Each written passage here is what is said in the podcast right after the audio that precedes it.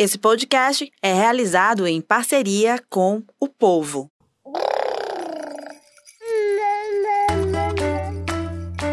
Você ouve agora o MamiCast, o seu podcast de maternidade com informação e leveza.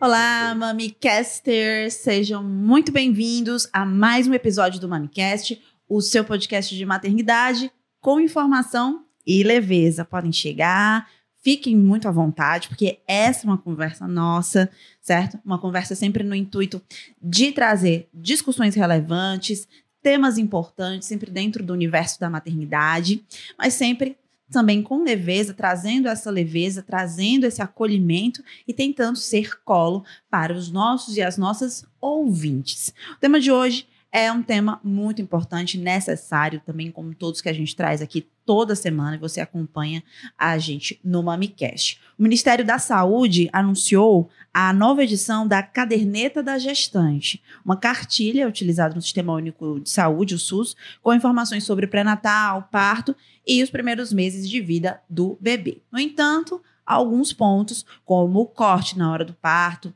a amamentação como método contraceptivo, isso aí tem recebido críticas e a comunidade médica realmente achou que algumas coisas não estavam adequadas para o que é recomendado atualmente, inclusive com algumas relações com as práticas de violência obstétrica. Para entender melhor essa discussão, recebemos hoje aqui no estúdio, de forma presencial, ainda bem que já estamos nessa fase, estamos conseguindo receber aqui no estúdio o obstetra e membro do setor materno-infantil da Maternidade Escola Assis Chateaubriand, Dr. Zeus Peron, e a obstetra e pós-graduada em ultrassom Rebeca Matos. Doutora Rebeca e Dr. Zeus, sejam bem-vindos, muito obrigada pela participação de vocês, já agradeço porque está aqui, de fato, conceder um tempo, conceder esse espaço na agenda de vocês para esclarecimentos, é muito importante para a gente. Então, obrigada, tá? É um prazer. Obrigada, Raquel, pelo convite. Boa noite, prazer. Estamos aqui à disposição. Doutor Zeus, pode aproximar o microfone da sua fala, que a gente quer te ouvir bem. Pronto. Boa noite, é um prazer. Melhorou. Então, só também trazer e agradecer aqui o pessoal que está com a gente ao vivo no Facebook. Estamos ao vivo em duas páginas, no Facebook da Rádio Povo CBN e no Facebook do Povo Online.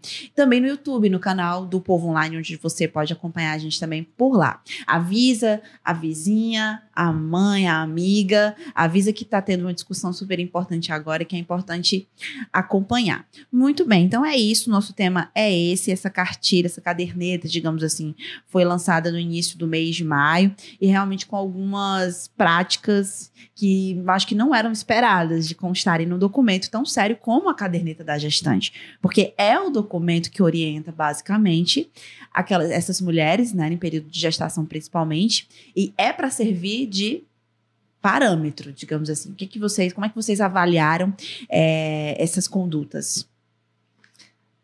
Então, inicialmente, o que todos nós na comunidade médica, né, do pessoal da obstetrícia, da ginecologia, esperava é que viesse uma caderneta com melhorias, com atualizações, né, práticas baseadas em evidências científicas e principalmente focado na humanização do parto, que tem estado muito em voga, né, ultimamente. Mas várias coisas foram realmente decepcionantes, né? No sentido de, por exemplo, tudo foi muito sutil, muito suave. Então, eles lançaram a caderneta no mês de maio, perto do Dia das Mães, né? E as coisas que falavam sempre eram coisas nas entrelinhas, né? Mas, assim, ainda bem que a maioria toda a população tem estado muito mais, digamos, alerta, né, tem estudado mais, pesquisado mais sobre o assunto, então essas coisas não passaram despercebidas, com certeza. Doutor Zeus? Essa nova caderneta, ela nos tenta, acho que é uma tentativa do Ministério, de mostrar mais aproximação, mostrar mais cuidado com a gestante. Porém, tem alguns detalhes que são importantes que a gente deve fazer pontos de interrogação, fazer vírgulas nas indicações que eles fazem, para poder a gente entender de maneira clara, certo? O que é que a gente quer? Quer um parto humanizado e quer um parto seguro. Nós temos sempre que pensar no binômio mãe e feto. Então, Qual é o parto seguro? Aquele parto que chega ao termo da gravidez e que finaliza com mãe e feto bem. Mãe Isso. e RN bem. Isso. Isso é o mais importante para a gente. Para a gente chegar nesse ponto, a primeira coisa que a gente tem que pensar é no pré-natal. Então, se eu tiver um pré-natal adequado, com informações, com a equipe preparada, eu já tenho um grande passo para poder chegar nesse sucesso. Nesses pontos que você levantou, eu vou iniciar aqui com um ponto que você levantou, que é o negócio da episiotomia. Exato. De fazer o corte ou não para poder facilitar o parto, a saída do bebê. Anteriormente, algum tempo atrás, a gente tinha, antes de chegar a esse momento do parto humanizado, a gente tinha um parto feito nas maternidades de baixo risco, ou de risco habitual, como se chama hoje, ou de risco secundário, que a gente usava de algumas maneiras para poder ultimar o parto. Então, a nossa intenção era ultimar o parto. A gente fazia o parto, volumes de parto. Então, se eu quero ultimar o parto, então eu fazia ocitocina, né, que é para poder aumentar as contrações uterinas.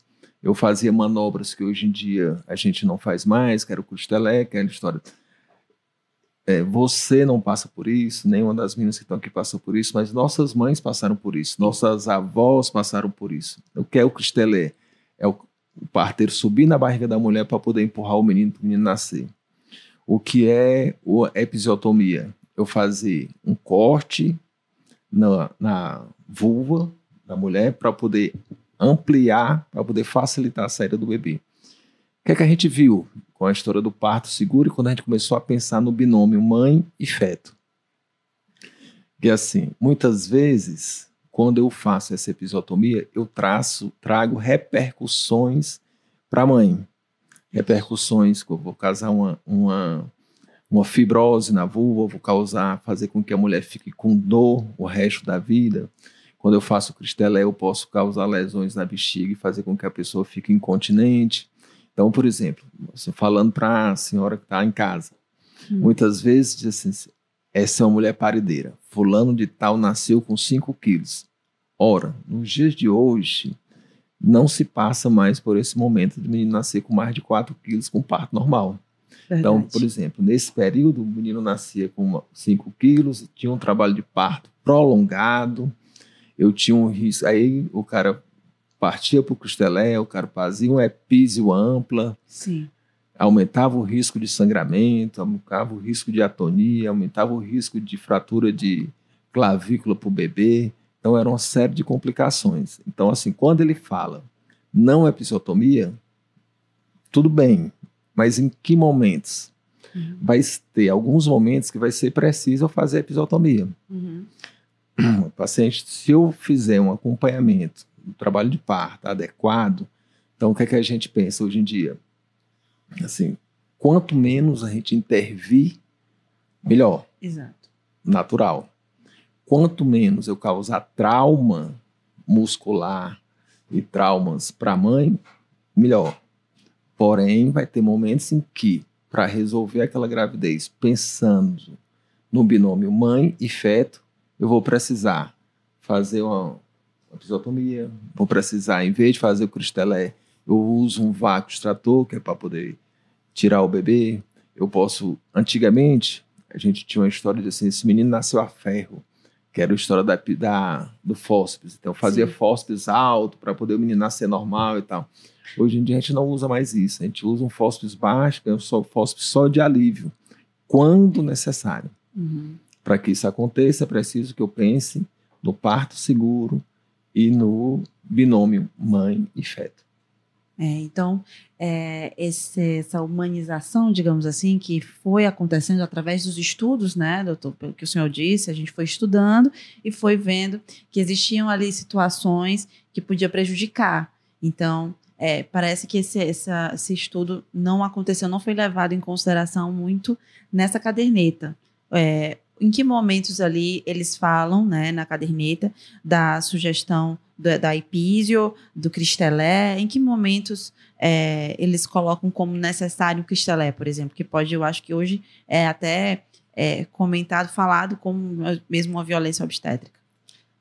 Assim, eu particularmente, durante a minha residência, a minha formação, eu peguei a transição dessas coisas que eram feitas antigamente de rotina e hoje em dia práticas que com certeza não são mais de rotina e algumas situações, às vezes, até proscritas, né? Uhum. Concordo com o Dr. Zeus, realmente a saúde da mãe e do bebê é a base, né, do triângulo de importância durante um parto, mas ele não é somente a questão da segurança, tem outras várias coisas que a gente tem que considerar. Então, por exemplo, antigamente, né, o parto era visto como algo simplesmente natural, era feito por parteiras, era feito em casa, enfim, não que eu defenda essa questão do parto domiciliar, inclusive não é recomendado pelo Ministério da Saúde. Uhum. Mas por questão de aumentar muito a questão da intervenção, o parto foi se tornando algo patológico, em que era centrado no médico, era centrado nas intervenções, e nós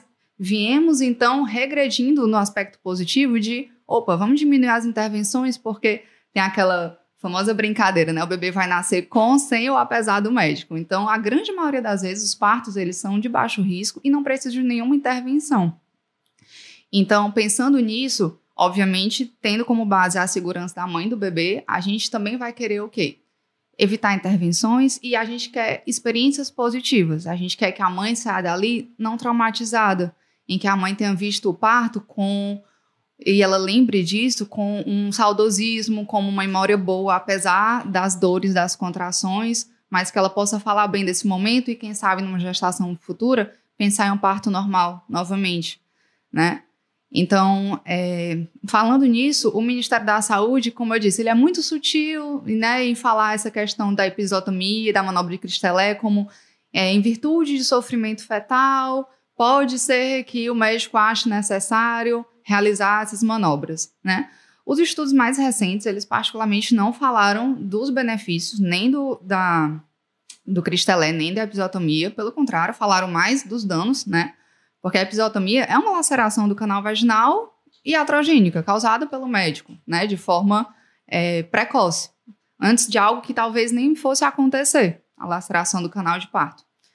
E existe hoje em dia uma coisa que, por exemplo, eu vou pontuar aqui negativo nessa nova caderneta, o plano de parto, né? O plano de parto, ele era algo que estava presente na caderneta anterior, então o Ministério, ele estimulava as gestantes a estudarem sobre os mecanismos do trabalho de parto, estimulava elas a se informarem e deixarem por escrito como elas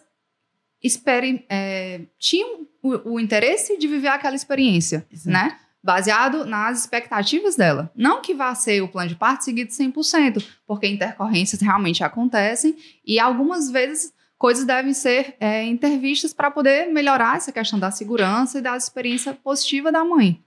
Mas, se ela coloca no plano de parto dela que ela não quer uma episiotomia, uma manobra de Kristeller, o médico, se pensar em fazer isso, deveria pelo menos pedir, né, a permissão da mãe para realizar a tal manobra e não fazer de rotina como era feito antigamente. Essa história do plano de parto começa, por isso que eu falei no início da importância, lá no pré-natal. A consulta pré-natal é fundamental. Sempre. Encontrar um bom médico para fazer o seu pré-natal é um dos primeiros passos, né, Deus? E assim, para poder a gente pensar, pensando no serviço público. Sim. Serviço público, eu vou pensar que você vai ter as consultas com o médico, consultas com a enfermeira, a gente deve, as gestantes, anotar suas dúvidas, fazer suas queixas, perguntar e aproveitar aquelas consultas que você vai mensalmente para poder tirar todas as suas dúvidas. E aí o profissional de saúde vai tentar esclarecer e já mostrar para ela o que poderá acontecer na gravidez, em cada período da gravidez e durante o parto. Por isso que no final da gravidez a gente acompanha essa paciente semanalmente para poder ver essas mudanças que estão acontecendo e a importância de passar segurança para a gestante. Assim, você vai ter um parto normal, você vai ter um parto, então você precisa estar segura do que vai acontecer ou do que possa acontecer.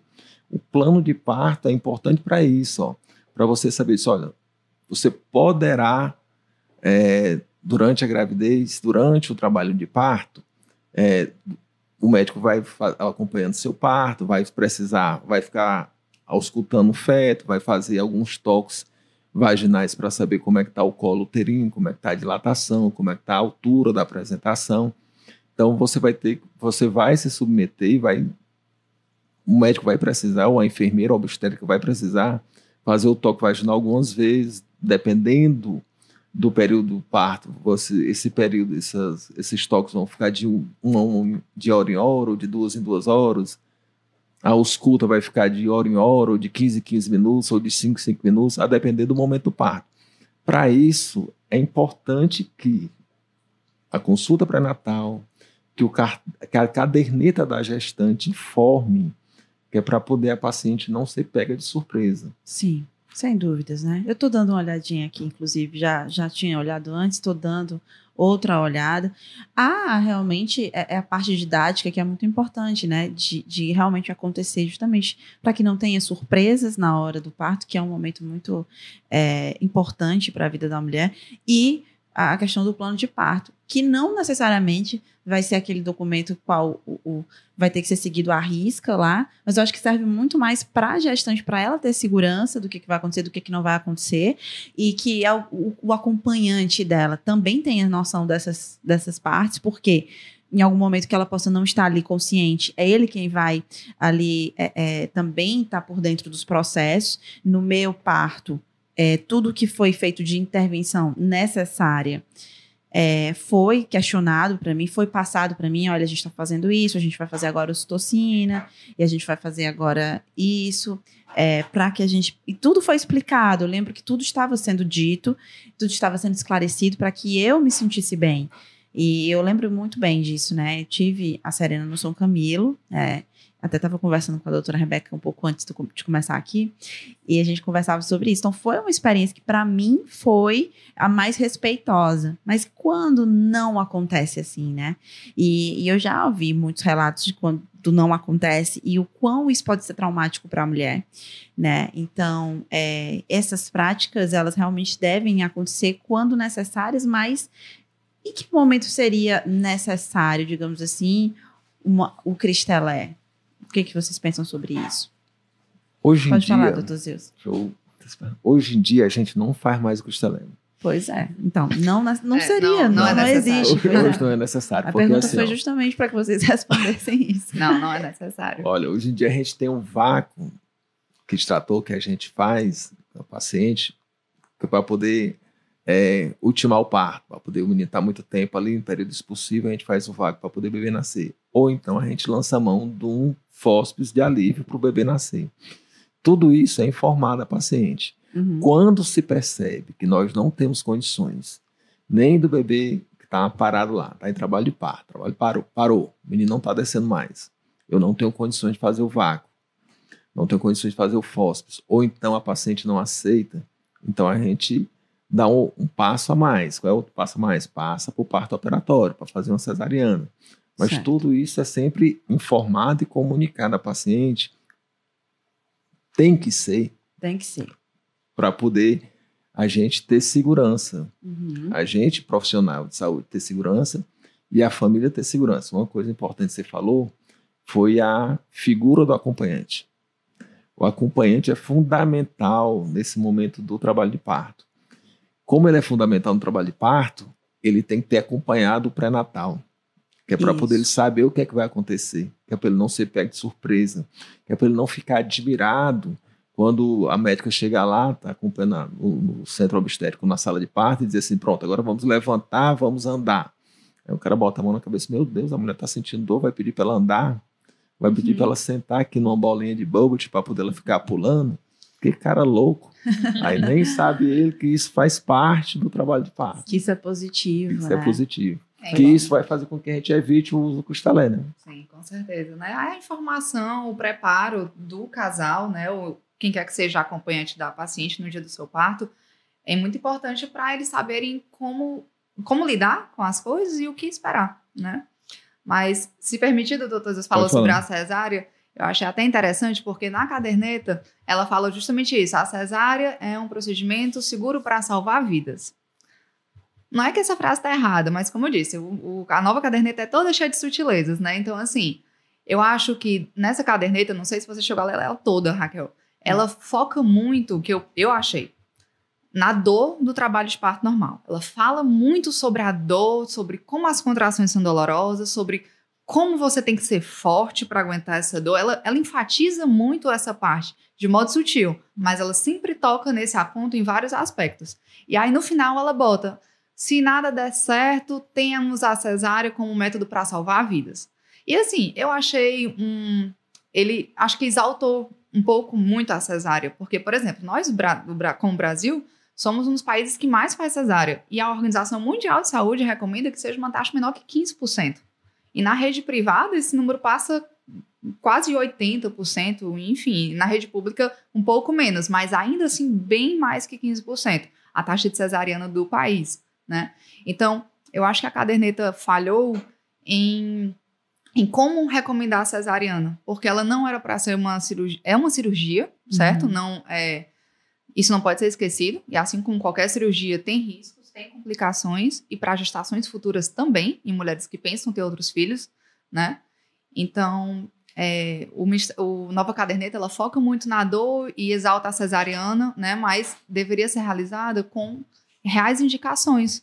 E isso a gente aprende na nossa residência, na nossa formação, situações pontuais em que a cesariana realmente é indicada. Mas são situações, assim, que não é de uma gravidez, né, de baixo risco. E o Ministério da Saúde, ele fala, você tem vários mecanismos para diminuir essa dor do trabalho de parto, como, por exemplo, uma analgesia, uma bola, um chuveiro com água quente. Mas a gente sabe que isso aí é exceção, né? A grande maioria da população brasileira não tem acesso a todos esses recursos para diminuir a dor de um trabalho de parto, aquela analgesia não farmacológica que a gente diz, né? Aqui em Fortaleza, por exemplo, o hospital da rede pública que faz analgesia de rotina é a MEAC, que eu saiba, assim, somente, né? E os outros não dispõem disso. Olha só, interessante os dados que a Rebeca trouxe. Importante a gente ter noção dessa realidade. Hoje em dia eu falo do meu universo ali, minha bolha, né? Que como eu gosto de falar, porque a gente vive, né, em bolhas. Então, na minha bolha, eu vejo muitas mulheres programando a cesárea já, como, não vou nem gastar energia com isso, vou marcar a cesárea, tudinho bonitinho, daí vou lá maquiadinha para a sala de parto, quero a minha foto. Então, assim, né, não vejo muito mais aquela coisa, não tem muito, até por parte do próprio médico, de não incentivar tanto. Então, eu acho que isso tem que começar do pré-natal. O médico tem aquele papel de dizer, olha, não é a primeira opção, não deve ser a primeira opção. Claro que se ela for uma paciente de risco, né, a Rebeca, o doutor Zeus deve saber mais que eu, mas claro que isso seria o mais indicado. Mas o que eu observo é que as pessoas hoje estão mais focadas no menos energia, no mais fácil, no conforto, e esquecem, talvez, ou não saibam, a experiência do parto normal. Dos benefícios, né? Dos benefícios. Eu olha, sou uma defensora, porque eu tive a cesariana em parto normal, e eu experimentei vários benefícios, até no próprio pós-parto mesmo. Tive laceração, mas foi uma laceração em que, assim, eu consegui experimentar outras partes, né, dos benefícios, digamos assim, as possibilidades que ela teve ali como recém-nascida, o fato de eu ter tido aquela experiência de ter sentido tudo que eu senti, passar por todas as etapas, isso para mim foi um ritual, digamos assim, né? Para mim foi um ritual transformador, e talvez eu não tivesse, não estou dizendo que quem vai para a cesárea não tem essa sensação, mas a minha experiência foi transformadora. E eu queria que outras mulheres também pudessem ser incentivadas a passar pelo parto normal, sem pensar logo na cesárea como, não, com certeza. E aí a minha prima teve, e aí ela me indicou que eu fosse mesmo para cesárea, porque a minha prima teve, sabe, foi mais fácil para ela. Então ela disse que rapidinho estava lá na sala, estava tudo bem, e foi ótimo, né? Então, assim, quem orientou, como é que foi isso, né? Então, assim, é um trabalho que tem que ser feito muito na rede pública, principalmente, e como vocês disseram, O índice por lá é maior, mas ainda assim é muito abaixo do que a Organização Mundial da Saúde espera que seja, né? Em outros países, qual é a realidade dos outros países que vocês, como obstetras, acompanham? Qual a diferença para o Brasil em termos de incentivo, parto normal, cesárea? O que vocês podem trazer para a gente? Se a gente for pensar em outros países, vamos pensar nos países mais desenvolvidos, né? Tá bem. Então, se a gente for pensar no país mais desenvolvido, qual é a indicação? É o parto seguro.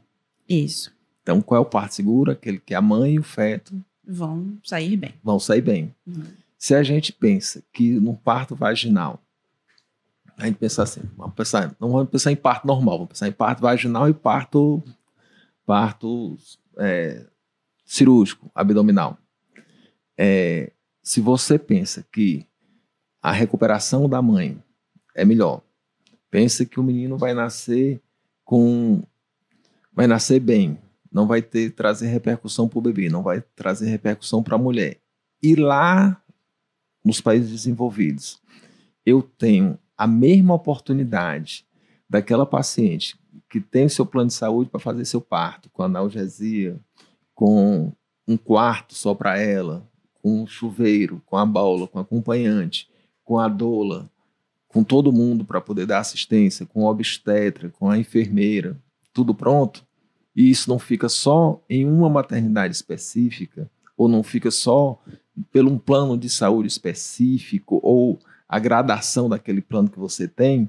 Se você tem isso para todo mundo lá, então lá, tanto o obstetra como a mulher valorizam mais o parto vaginal, porque você tem, diferentemente daqui, a rede de apoio deles, quando eu falo é o seguinte, em casa, vou ter babá? Não tenho. Vou ter empregada? Não tenho. Quem é que vai cuidar? Eu e meu marido. Então, o que é mais fácil para mim? Eu me recuperar mais rápido para poder dar assistência ao meu menino. Então, eles vão pelo parto vaginal. E aí, com analgesia periparto, com as informações... o Kristeller está proscrito lá também, porque eu tenho menos risco de rotura uterina, de hemorragia pós-parto.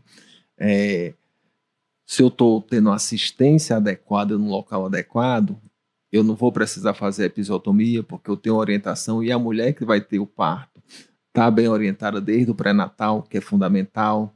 Então, por exemplo, num parto vaginal, em vez de fazer episiotomia, eu vou fazer todos esses movimentos da bola de Bulbut, de andar, de se agachar, de tomar banho, e aí no meu parto eu vou ter só umas lacerações superficiais de vulva, que muitas vezes não precisam nem de ponto, cicatrizam com tranquilidade.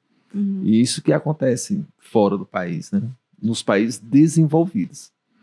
Que é o que a gente devia também, né, seguir, né? Seria um caminho a ser seguido. Seria um trilho assim. Sim. E essa caderneta do Ministério da Saúde poderia ser mais efetiva se agisse de maneira mais clara em relação a isso. Em relação a isso para toda a população. Nós temos que pensar que a nossa população, infelizmente, não tem todo esse suporte. Se você...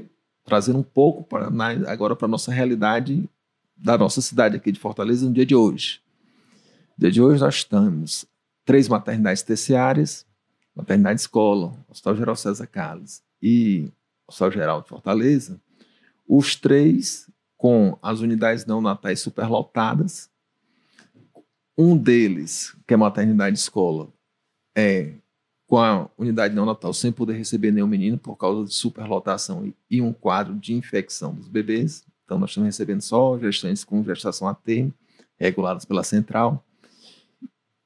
E a gente sem poder dar assistência. Se a gente for para o nível secundário, nós temos a maternidade, que é o Hospital da Mulher Zilda Arns, que é porta fechada, que tem UTI neonatal, mas que não consegue dar suporte ao montante de pacientes que tem. Nós temos o Gonzaguinha da Barra, Gonzaguinha de Messejana, que estão funcionando, mas o Gonzaguinha do Zé Walter está fechado, porque está em construção. Então, assim, nós não temos locais para dar assistência a toda essa população. Então, a gente precisa de ter locais para dar assistência, preciso de um pré-natal adequado, preciso de informações para a população. Uma coisa que eu aprendi muito nesses dias, assim, depois de formado, foi que o cara disse o seguinte, um profissional médico. A gente estava falando sobre dengue e sobre zika, na época da zika, 2016, 2017. Uhum. Então ele falava assim, olha, não adianta eu falar de zika aqui no posto. Eu tenho que falar dos cuidados e das precauções no rádio, que nós estamos falando agora, na televisão, na igreja, no colégio. Então tem que ser um assunto conversado sempre, que é para poder a gente melhorar a nossa situação da população. Bacana, só é poder, né? De fato. E hoje, só para a gente encerrar esse tema, né, porque eu vou falar de outras coisas aqui hoje, como que está a situação por lá hoje da MEA, que já voltou a receber recém-nascidos ou ainda está passando pela triagem? Como é que está sendo hoje? É o seguinte, hoje em dia, nós estamos já há uma semana, começou na terça-feira passada, hoje é quinta, né? Uhum. Nós estamos há uma semana nessa mesma situação, nós só estamos recebendo, infelizmente, gestações a termo reguladas pelas centrais de leitos do estado e do município. Então, certo. Por exemplo, a gente tenta dar um desafogo para o César Carlos, para o HGE, para os hospitais da região metropolitana, mas só aquelas pacientes que a gente acha que o bebê não vai precisar de UTI. Então, só um paciente com gestação de mais de 37 semanas. Então, não adianta ir para a porta do hospital. A gente não vai poder dar suporte. Então, se você for para as outras unidades, e aí eles acharam que tem condições, precisa internar ou para resolver aquela gravidez, eles colocam na central e a central encaminha para a maternidade escola. Perfeito. Doutor Zeus, por curiosidade, quantos anos você está na MEAC? Quantos partos já passaram pelas mãos do senhor? Esses partos que deixei de contar quando eu estava na residência. Quando eu estava na residência, eu deixei de contar. Aí, quando na maternidade escola, eu entrei com a EBSER, entrei em 2014. Então, ela está com alguns anos. Ah, então já imagina que o número... Ah, a doutora Rebeca também, a gente estava conversando aqui. Ela, inclusive, vai daqui a pouco entrar no plantão. Possivelmente algum bebezinho vai nascer pelas mãos dela hoje. E a gente estava conversando um pouquinho aqui sobre isso, sobre a emoção, né, da questão até de você ir para um plantão e, por exemplo, eu fui para o São Camilo, tive a Serena com 39 semanas e fui lá. Cheguei lá no hospital, uma coisa que hoje em dia a gente não tá mais acostumado, assim, né? Pelo menos não lá na minha bolha, como eu digo. Tipo, de ir para um canto e não saber, não ter aquele médico de plantão, você ir para um plantão de um hospital que você confia, como eu confiava e confio no São Camilo, e de fato ter essa experiência lá. Então foi muito interessante. Eu tive também uma excelente médica, a doutora Mariana, que eu queria mandar um beijo para ela e vou convidá-la para ela estar aqui falando de parto. A gente vai ter esse programa.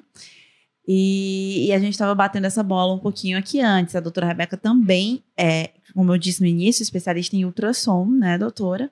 E a gente falava aqui, doutor Zeus, sobre a emoção também das mães e a ansiedade na hora de descobrir o sexo do bebê, né? O ultrassom é especial nisso, né? Na minha época, era todo mundo querendo descobrir na 12ª semana, uma ansiedade para organizar o chá revelação. E aí a doutora Rebeca estava falando sobre... a exceção que é, mas sim, as mães que não... Eu estou ouvindo o meu áudio um pouco... Estou ouvindo reverberado aqui. Mas o índice das mulheres que acabam deixando para não saber o sexo do filho e acaba descobrindo na hora, né? Eu queria que ela comentasse um pouquinho sobre isso, sobre a experiência dela no ultrassom, sobre o papel do ultrassom também, né? Para as mulheres, para as gestantes. Então, falando sobre o papel do ultrassom, isso é até interessante, porque o Ministério da Saúde, particularmente, ele coloca o ultrassom como um exame não essencial no pré-natal. Não sei se vocês sabiam dessa informação. E isso, assim, hoje em dia é um absurdo, porque um ultrassom, ele... Até a paciente da rede pública que, se não conseguir fazer pela rede pública, ela vai pagar particular para fazer o seu ultrassom. E ele é essencial em vários aspectos. O primeiro ultrassom é essencial para você saber... a datar a gestação corretamente, saber com quantas semanas ela vai estar. Isso vai repercutir não somente no acompanhamento, mas no parto, durante o parto, né? Para poder saber a época correta do bebê nascer e saber se é prematuro ou não, enfim. fora os morfológicos, né, que são feitos, e os ultrassons para acompanhar o peso e o desenvolvimento do bebê, né?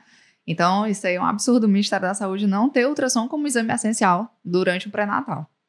É, mas sim, os nossos ultrassons, ainda bem, eles vêm sendo, assim, desenvolvidos, estão com muito mais qualidade, né? Então, a gente consegue estudar a morfologia do bebê desde as primeiras semanas e, consequentemente, descobrir o sexo do bebê também cada vez mais cedo, né?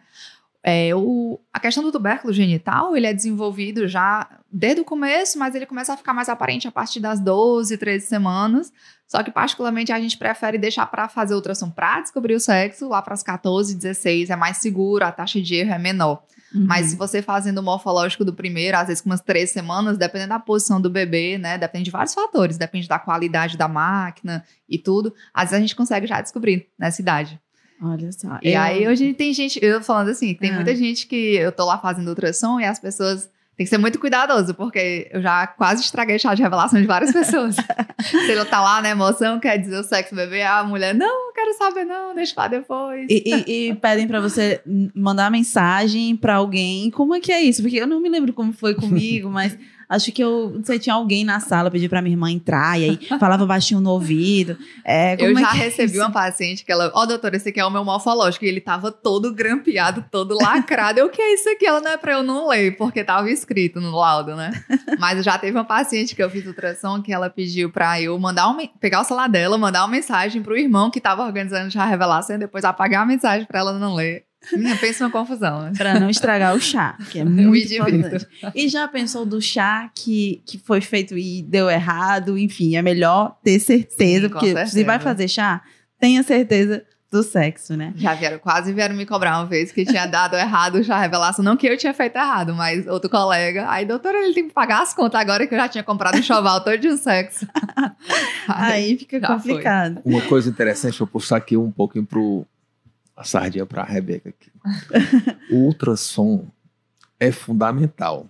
E esse ultrassom, primeiro, que é feito para poder a gente datar a gravidez, e se a gente tiver a oportunidade de fazer esse ultrassom com 12, 13 semanas, a gente tem a possibilidade de ver o sexo, mas a gente tem a certeza que vai achar um menino.